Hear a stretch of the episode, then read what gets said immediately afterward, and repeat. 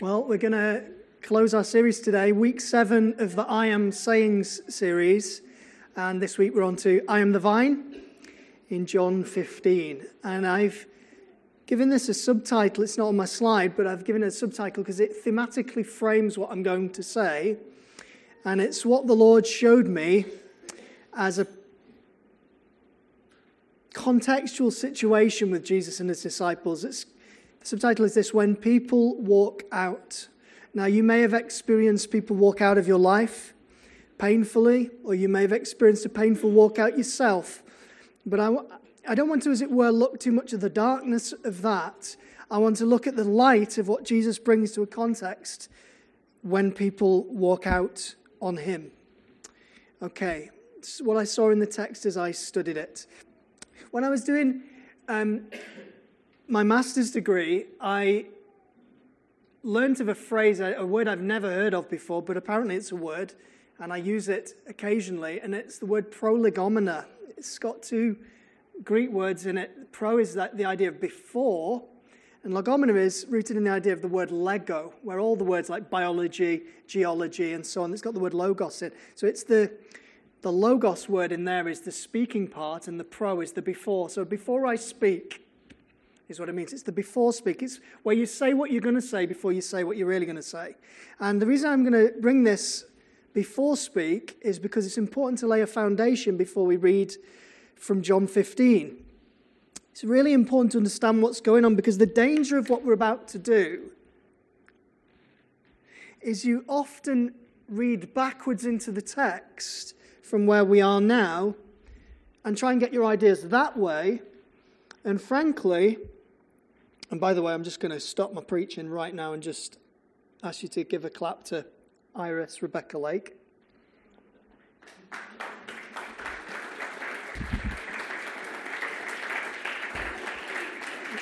And Andrew and Quinta, it's great having you on the front row. And you've done well to get to church. Well done. Absolutely brilliant.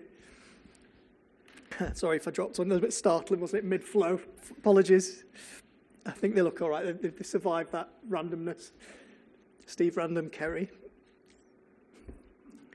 See, John 15 needs a before speak, because the danger with what we're going to do now is we could easily read backwards into the text and try and understand it that way around. Really, the understanding of the Bible has to come across a bridge this way from the text to the now. So we call hermeneutics. Understand it's the science of interpreting the Bible. How do I get from what was said to the original audience to my context now, and how do I apply it to my life? If we go the wrong way down the bridge, we're snookered. And a lot of people do that with the John 15. They read it from a horticultural perspective, the vine dresser, and look into first century vine dressing, and what could it possibly mean? And oh no, branches are cut off and they're burned, and does that mean we go to hell? Does that mean is my salvation at risk? And I just think speaking of the context of the text rather than the context of the hearing audience, you just end up down a rabbit hole of distraction.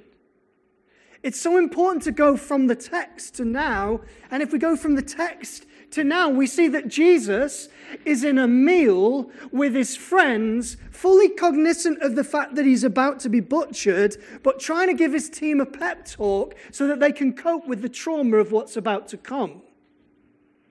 And so he's in a context of a Passover meal, as we know, and we're there in chapter 13, and he's washing the disciples' feet, and he's predicting Peter's calamitous failure, and he's pointing prophetically his finger at the one who would betray him, dipping his bread in the same dish.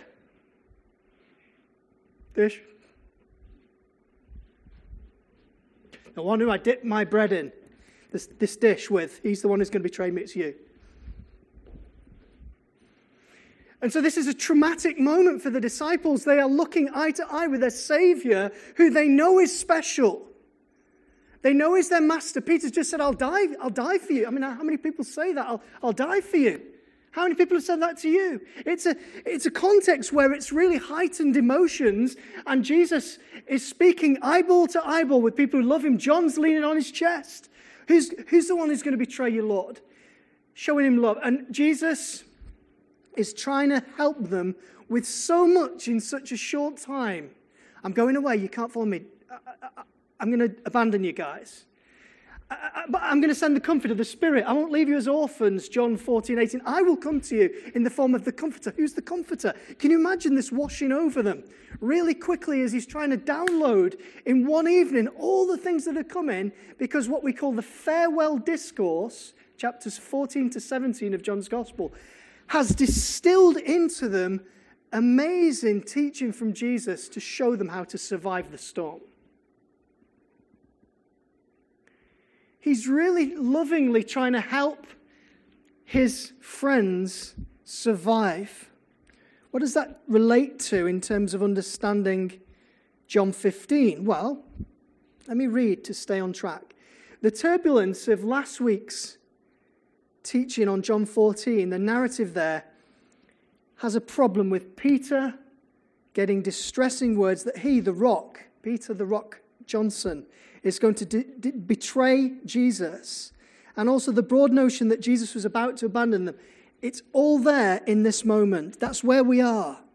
In addition to this trauma, Jesus also, as I've said, identifies the betrayer in the midst, dipping his bread with Judas to point that prophetic finger at the disciple. We're in a part of Scripture that is filled with walkouts. It's filled with walkouts. And let me say this, whenever that happens, Satan is not far from the scene as he seeks to divide and conquer God's people. Walkouts are usually a product of intense demonic activity. In John 14:26, Jesus answered, "It is the one to whom I will give this piece of bread when I have dipped it in the dish." Then dipping the bread, he gave it to Judas, the son of Simon Iscariot. As soon as Judas took the bread, Satan entered him. That's very powerful language, isn't it? Satan entered Judas. So we have a Judas walkout. We have Jesus talking about walking out. We have Peter predicting the one who would be walking out of the team, denying Jesus. And then with their ears ringing from prophetic teachings and warnings, the disciples walk out towards the garden. All of this turbulence in chapters 13 and 14 then comes to a sudden stop. And this is why we need the before speak. At the end of chapter 14, seemingly closing the farewell discourse. Did you know that the Bible is made up of found fragments? Did you know that? And so we don't actually know the order of the farewell discourse.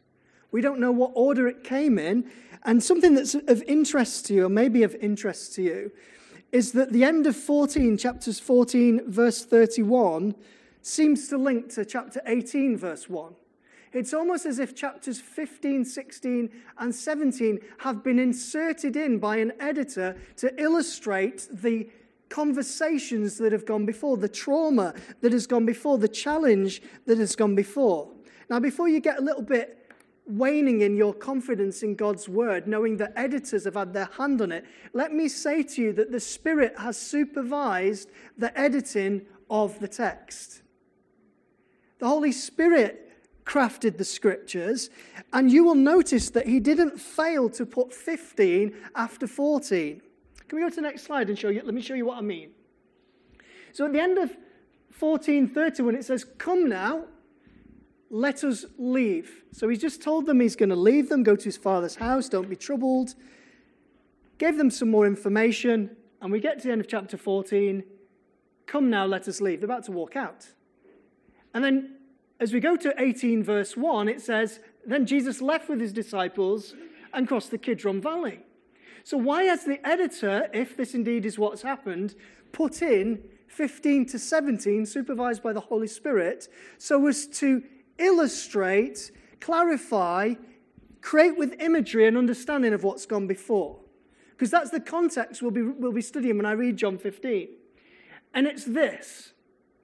The John 15, the vine imagery, is a picture of what's just gone on with the walkout of Judas Iscariot. Judas, the fruitless branch, has been cut off in the community. And then Jesus says these remarkable words, and we'll read it again together in a minute. "You are already clean because of the words I've spoken to you." Interesting language. To the disciples that remain after Judas has done the walkout.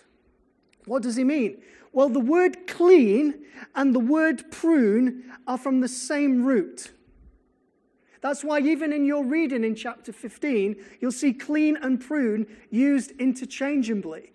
And what he's saying is, through the cutting off of the fruitless branch, Judas, we have a community that is cleansed, ready to receive the teaching from the Savior that will keep them on a discipleship journey, on a fruitful journey with Jesus. That is what's going on. That's why I said we've got to start here and then bring this back into our journey now. Otherwise, we'll overread perhaps what we call, forgive me, the soteriological implications. In other words, does this relate to my salvation?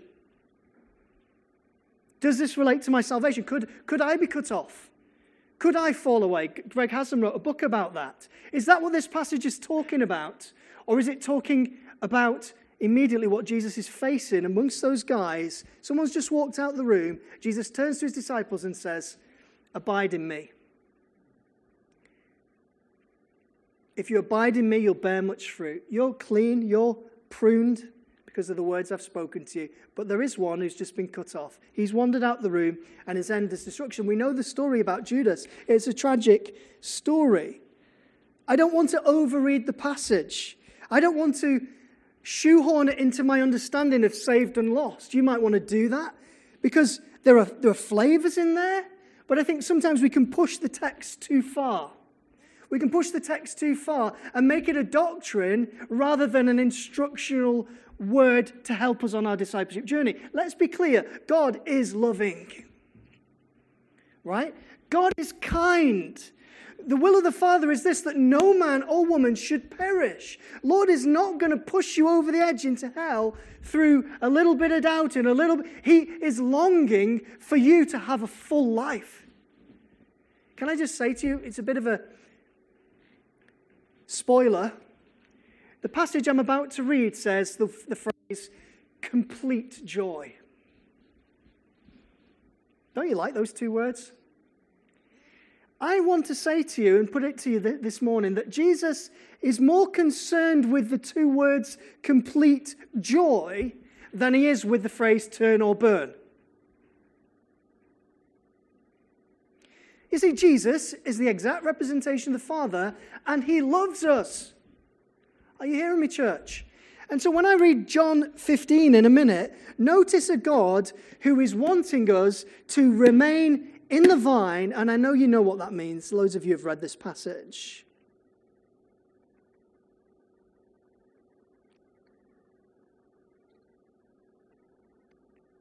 And the only way to do that is to be a true disciple. Let's look at that in John 15. I hope that made sense. Wave at me if you understand where I'm going with this. Thank you. John 15.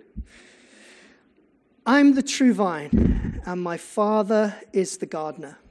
He cuts off every branch in me that bears no fruit, while every branch that does bear fruit, he prunes or cleans, so that it will be even more fruitful. You are already clean because of the word I have spoken to you. Remain in me, as I also remain in you. No branch can bear fruit by itself. It must remain in the vine. Neither can you bear fruit unless you remain in me. I am the vine, you are the branches. If you remain in me and I in you, you will bear much fruit. For apart from me, you can do nothing. If you do not remain in me, you're like a branch that is thrown away and withers. Such branches are picked up, thrown into the fire and burned.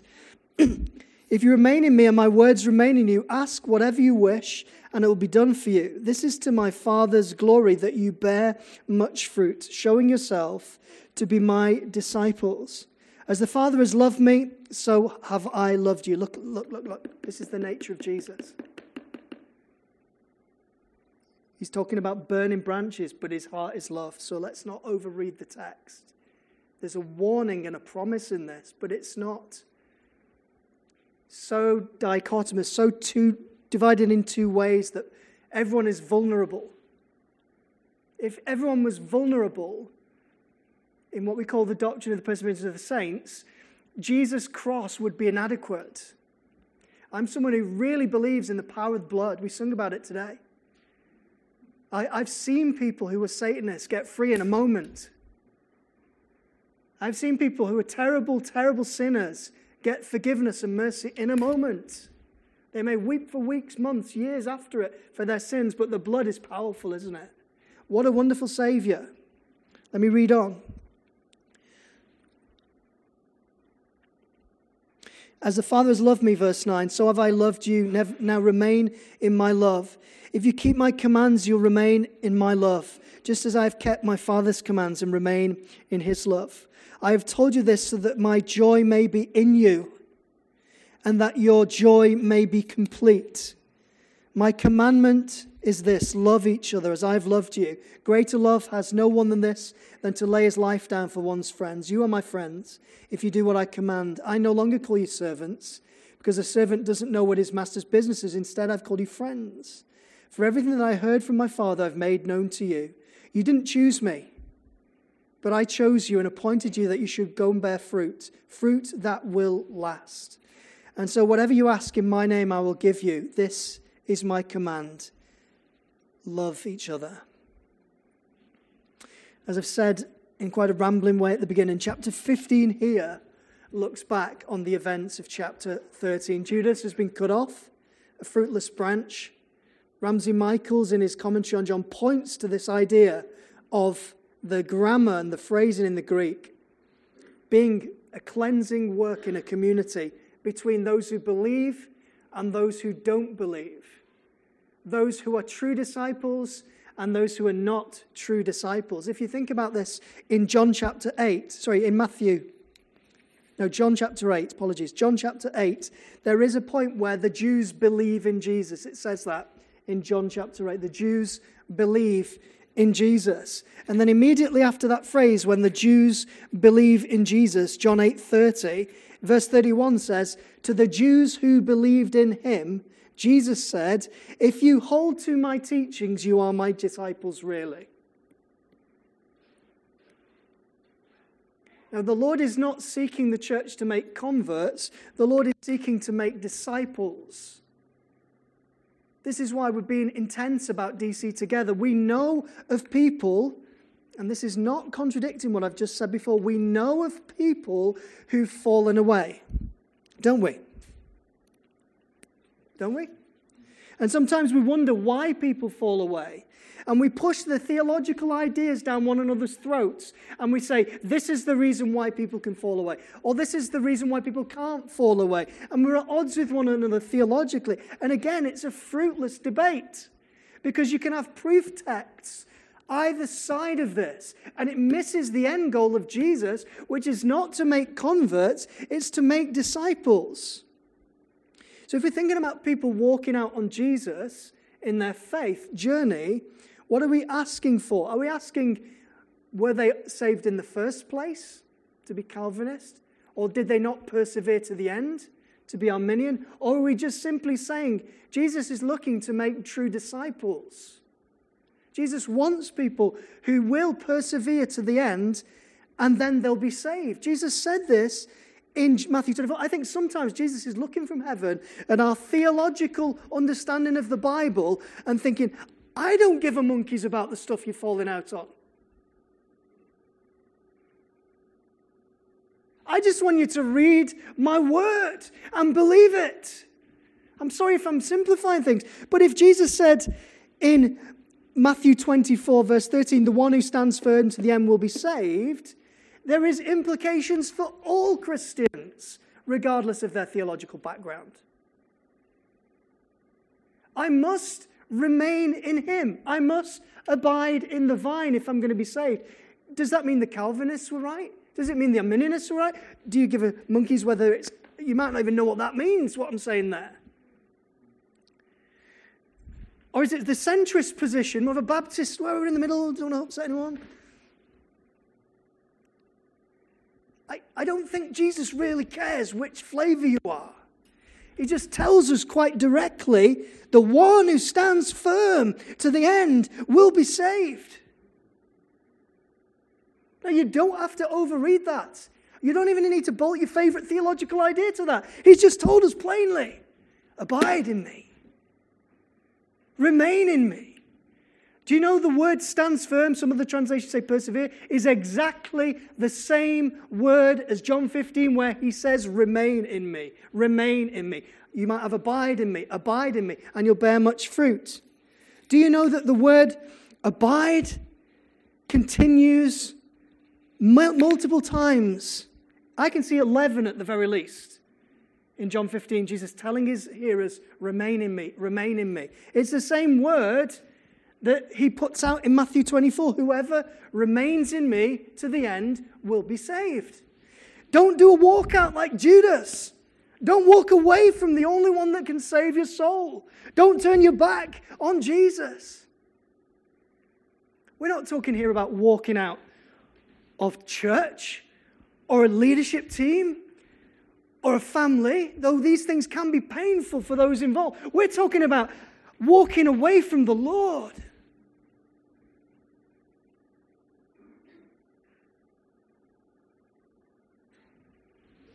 And Jesus is very clear.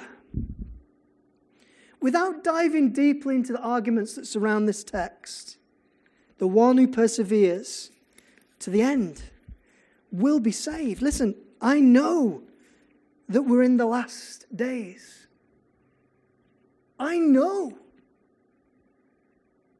It's not a personal opinion or a prophetic unction. The Bible tells me we're in the last days. Why do I know we're in the last days? Because in the same passage I've just read to you, where Jesus is talking about signs for the ends of the age, where he's saying, he who perseveres to the end will be saved, he talks about signposts pointing to the fact that the Messiah is coming back. And one of the obvious ones to me, and there are many in that passage that, again, we could go down the rabbit holes with, is that the times of the Gentiles has been fulfilled. It has been fulfilled. When David Ben-Gurion took on the state of the nation of Israel again, it had been about 2,000 years since the Gentile rule of Israel had existed. Jesus said, if you want to know when I'm coming back, you can interpret the weather, you lot. Listen to this. This is when I'm coming back. This is the weather that you will see when I'm coming back. Israel will be back in the land.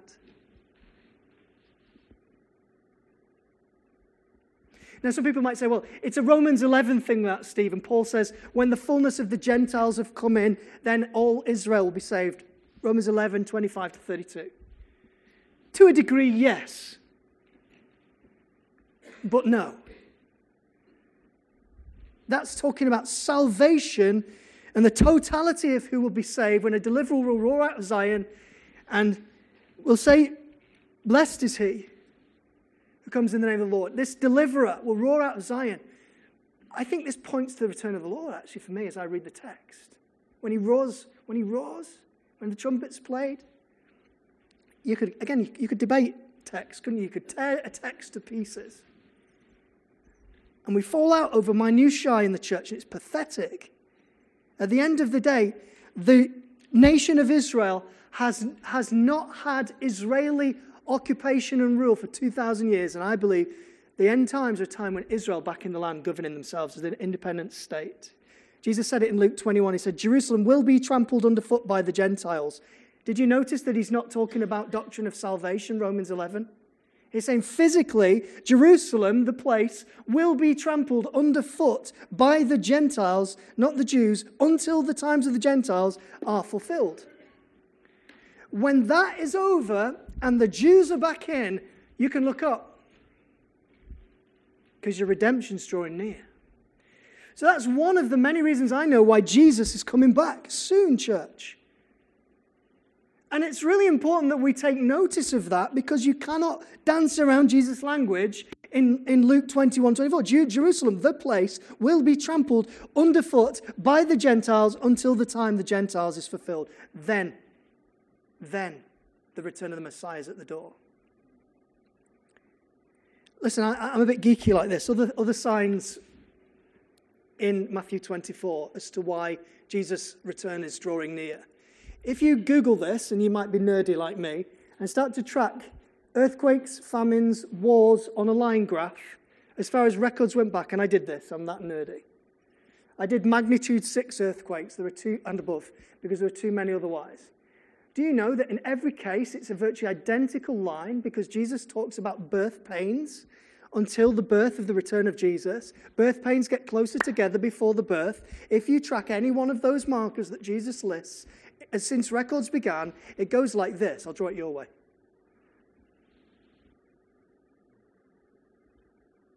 Do you think the birth's coming? The Lord is at the door. So why does that relate to this that we are reading now? Because there is a call for the church to recognize the times that they are in right now. The Bible says, in the last days, perilous times will come. I believe these are really perilous times. I remember being in Catherine Nolan's house, and Greg Haslam was sat on a chair, the former pastor of Westminster Chapel, and he was telling a story about one of his sons in school, and the teacher was saying, which of you children has a dad who does a dangerous job? I don't know why I said dad, forgive me ladies, it was obviously the time we were in.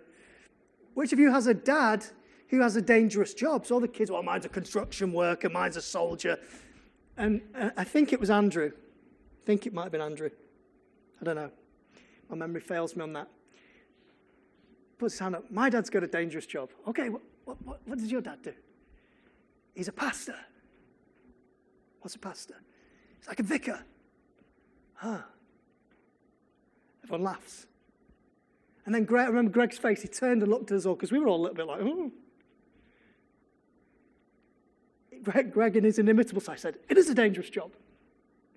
And then told us why it was, and we were like, yeah, Greg's right, we're wrong, because Greg's communication was very potent. We didn't say anything, but it was our faces when we were kind of thinking, yeah. And Greg said, no, it is a dangerous job. Because you've got a target on your back. Strike the shepherd, the sheep will be scattered. Why do I say this? Well, all the last maybe 2 months, I've had pastors all over the world that know me. That's not fanciful. That's not self-indulgent or self-interested.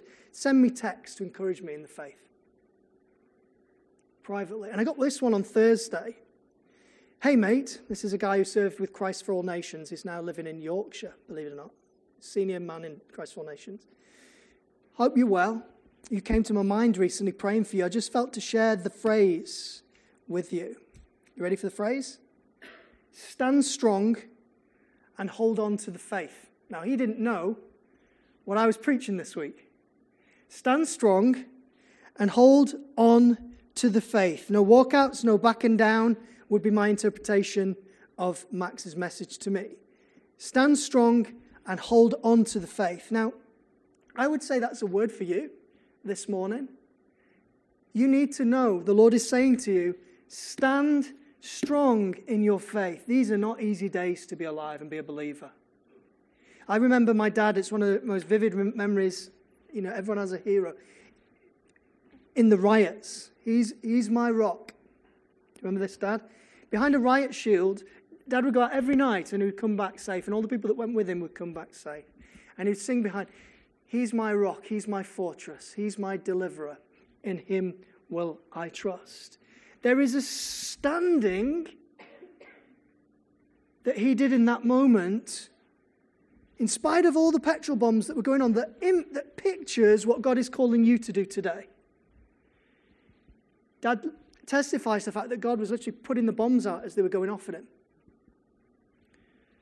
What am I showing you this image for? Because Dad would be better at illustrating it for me. But he stood, and people started getting behind him, and he was saved by the Lord. I want to encourage you, because I think you've even got a picture on the wall with that text, haven't you, from the Bible? He's my rock. He's my fortress. Because that scripture is about standing firm in God's strength. And whatever bombs or rocks you've got being thrown at you now, I would say to you, like that image of Dad behind his right shield, stand strong today. Stand strong today. Do you know, as I said to you before, that image in Matthew 24 of he who stands firm to the end will be saved literally means remaining under the heavy load, bearing up and enduring. Remaining under the heavy load, bearing up and enduring. There's lots of links I could point to in the scripture with this. In 1 Thessalonians 3:5, Paul the Apostle says how stressed out he is, and he can barely stand the pressure any longer. 1 Thessalonians 3:5, same word. He's under so much pressure in the ministry that he has to send Timothy along to find out what on earth is going on in that community, because he can hardly contain it anymore. He's scared they're going to lose their faith. That's how pastoral Paul the Apostle was, concerned that they're going to walk out of their faith. Stand firm, hypermeno, remaining under the load. That's the word in Matthew 24. Whoever stands firm to the end, whoever remains under the heavy load, bearing up and enduring under it, because Christians, you end up under pressure. If you're living a true walk with Jesus, if you're a true disciple, which is the goal of Jesus' teaching here, you will be under pressure. And Jesus said it's a guarantee. In this life, you will have trouble. But you take heart, I've overcome the world.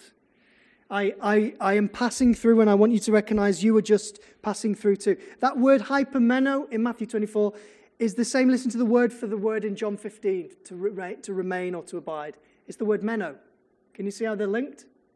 It's the same thing, to abide, to remain, to stay, to wait. And the Lord is calling disciples in front of him to remain on the journey.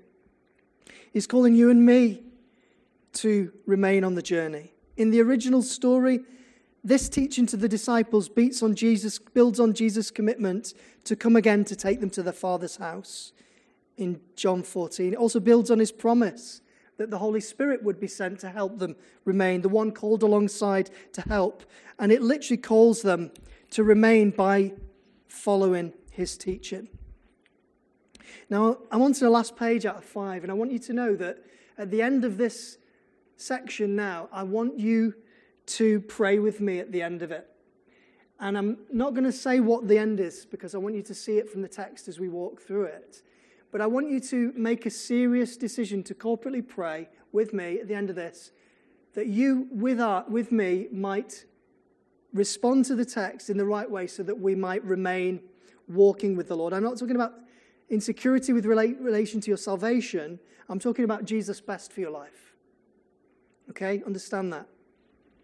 Jesus has said 11 times, meno, meno, meno, meno. Remain, remain, remain, remain. Verse 7 says, if you remain in me and my words remain in you, you can ask whatever you wish and it'll be done for you. We sometimes draw those out and put them on bookmarks. Oh, this is how to get what we want out of the Lord. This is to my Father's glory that you bear much fruit, showing yourselves to be true disciples. Jesus is looking to create true disciples. He's not looking to create people who can do magic tricks. Just because we can have the supernatural and miracles and other things. In June and July, the blind eyes opened for me. That doesn't mean I'm intimate with the Lord. Did you hear that, church? Did you hear that? Because we've glorified the supernatural in the church for too long. And I'm telling you, it's the easiest thing that I do, because it's not me that does it. God is not calling the church to just have power for mission. He's calling the church to intimacy, to be a lover waiting for his return. And I want to encourage you with me into a journey back towards lost love. When we sung that song, Worthy Is Your Name, beautiful voice of Emma, beautiful band song. And I'm thinking to myself, what would this sound like in a revival season? As we're singing it, worthy is your name. Just the adoration of Jesus, the love for Jesus that is potent and deep. Because I would put it to you, because the Lord's challenged me privately. As a senior leader in Elim when I was a kid, general superintendent, I went to him. Hey, the Lord's speaking to me. I was prophetic, but without any sense. He's telling me that he's restoring lost love in your life. And this general superintendent was very gracious with me, a young upstart who had a touch of the Spirit for the prophetic. He said, you're right. He is restoring lost love for God in my life. What a humble man. Glenn will be able to guess who that was. Jesus is looking to create true disciples. And true discipleship involves more than just believing. Remember what I said to you in verse 30 of chapter 8 earlier in this gospel. Even the Jews believed in him. But to the ones who believed in him, Jesus said, if you hold to my teaching, you're really my disciples. This is why people fall away. They come in and they understand the cross and they understand the mercy of the Lord. And they get the message and they even believe. I've seen so many people on the streets that have had miracles, amazing miracles, and they know it's true. And yet they still don't choose to follow Jesus as his disciple. I once had a hairdresser. She was a beautiful, beautiful young woman. She used to dance in nightclubs, on podiums. She was incredibly good looking. I would always have Rachel at home with me when she'd come and do this mobile hairdressing. Not that I was of any temptation to her, but, you know, just to keep my heart right before God. And she told me this story about how she had a hip like this, even as a dancer. And she was about to have a terribly difficult operation. And then her mum's pastor went round to her house, prayed for her, and the hip turned. She was healed. And the doctor said, what happened? She said, the pastor prayed. So I'm looking at this hairdresser. She's cutting my hair. I turned to her and said, so why are you not following Jesus now? You've had an incredible miracle. You know Jesus is real. Why are you not walking with him? I was that direct. I could tell she wasn't walking with him. She had a policeman boyfriend. She was out clubbing it, doing all the other stuff every night. No interest in the Lord. And you know what? The voice came back to me. I know it's real, but it costs too much. Did you just hear that? Well, at least she's honest. I can work with honest. But she articulated the heart of a lot of people that following Jesus is entirely different to believing in Jesus. Jesus, when he had people with him, he would say, come, follow me. Because he knew he wanted to take them on a journey to conform them to his likeness, which is always going to be the same. You see, following Jesus is about establishing a true ongoing relationship with the Lord.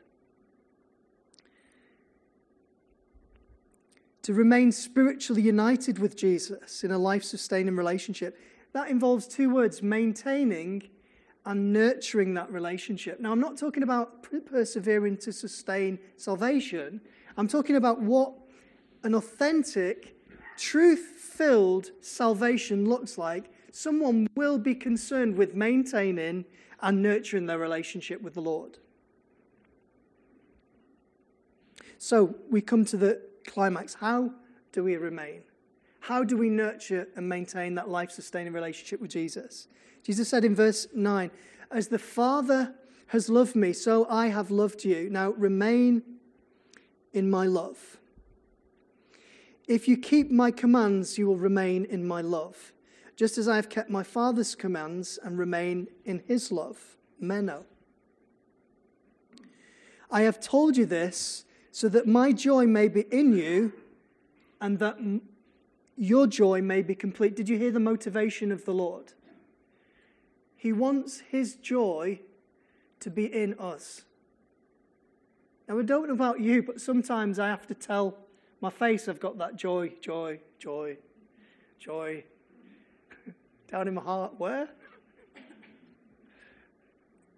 But it's one of the fruits of the abiding presence of God in our lives as believers. So Jesus wants us to have joy in life. Jesus was anointed with joy above his companions. How do we get it, Jesus? Well, it's this. The precedent of Jesus' obedience was that he was motivated by love. Okay? Let's not get the cart before the horse. A lot of people will read John 15 and they'll say, I know how to remain in his love. I know how to be a true disciple. I'll just obey his commands. And then I'll remain in his love. If I'm just good enough, I'll experience his love and then maybe I'll have that joy. The Lord is wanting us to fall in love with him again. And out of that love, it's natural obedience.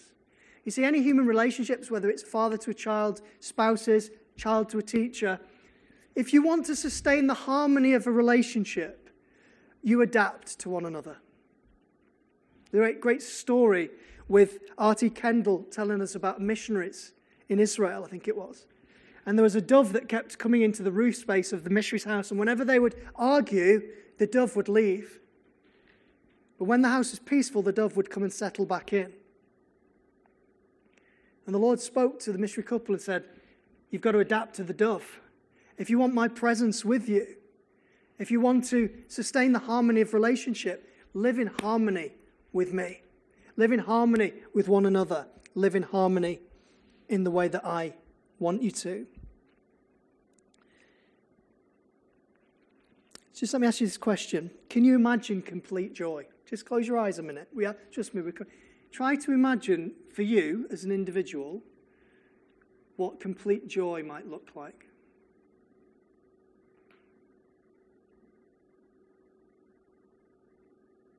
Now, some of you are thinking of other places you could go to. Others are thinking about, if I didn't have this in my life. The Lord wants to give you complete joy. We don't experience it as Christians. You can open your eyes now. We don't experience complete joy because we're seduced by the temporary pleasures of this world, and we often fail to enjoy a red-hot pursuit of the Lord Jesus by abandoning to the cares and lusts of this world. We're so distracted. You'll hear preachers like me talking about Netflix generation, all this, and then all the guilt trip falls on our shoulders. I think, well, yeah, I've watched too many box sets recently, and I've not spent enough time in the Word and prayer. And I'll go home and berate yourself for not being good enough for God. None of that that's the cart before the horse. You see, we don't need to know how to live if we know the one who is life. That's why Jesus said, you have no need that anyone teach you.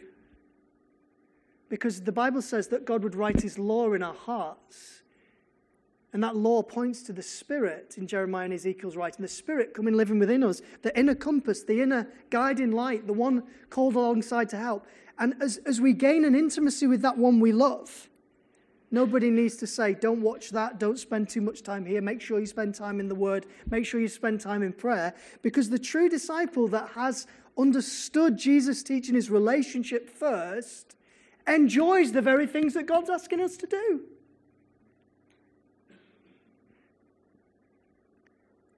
I know there's going to be loads of hands up here now. Put your hands up if you understand what it is to either worship or pray and enter into a place of bliss in that moment. Bliss, literally bliss. That's the fuel that makes you obey the commands. We don't obey the commands to enter into his love. We enter into him, he into us, and through that we are motivated by love to obey for the end-time purpose of joy. We obey his teaching out of love for him for the purpose of experiencing complete and true joy. I've said it many times. I may have even said it in this session. Revival is falling in love with Jesus again. That's the simplest way I can describe it. Revival is falling in love with Jesus again. And I want to put it to you because, as I said to that senior minister in Elam, that general superintendent, that incredible, humble man of God, you've lost love for God, and God's restoring it to you. And I didn't have the sense to know who the man was that I was speaking to. And he graciously said, yes, I have. If he, one of the most godly men I've ever met, can lose love for God, I want to ask you the question, because I know the Lord's been challenging me, because it's never about ministry or output. Do you love me, Stephen? That's all I want from you in this life. I want you to love me. And out of that intimacy, do life well. So will you ask that question? Because I'm asking myself today. Where am I with my love for God? I'm not talking about your performance as a Christian. I'm talking, do you love the Lord? Not at a distance, because love is an action, isn't it? It motivates you to intimacy. The first time I fell in love with a girl, and Rachel, I fell in love with her more, so don't fall out with me, was a girl called Christina Cornelius. And she lived in Croydon. And I experienced for the first time as a 14-year-old what it is to be energized by love.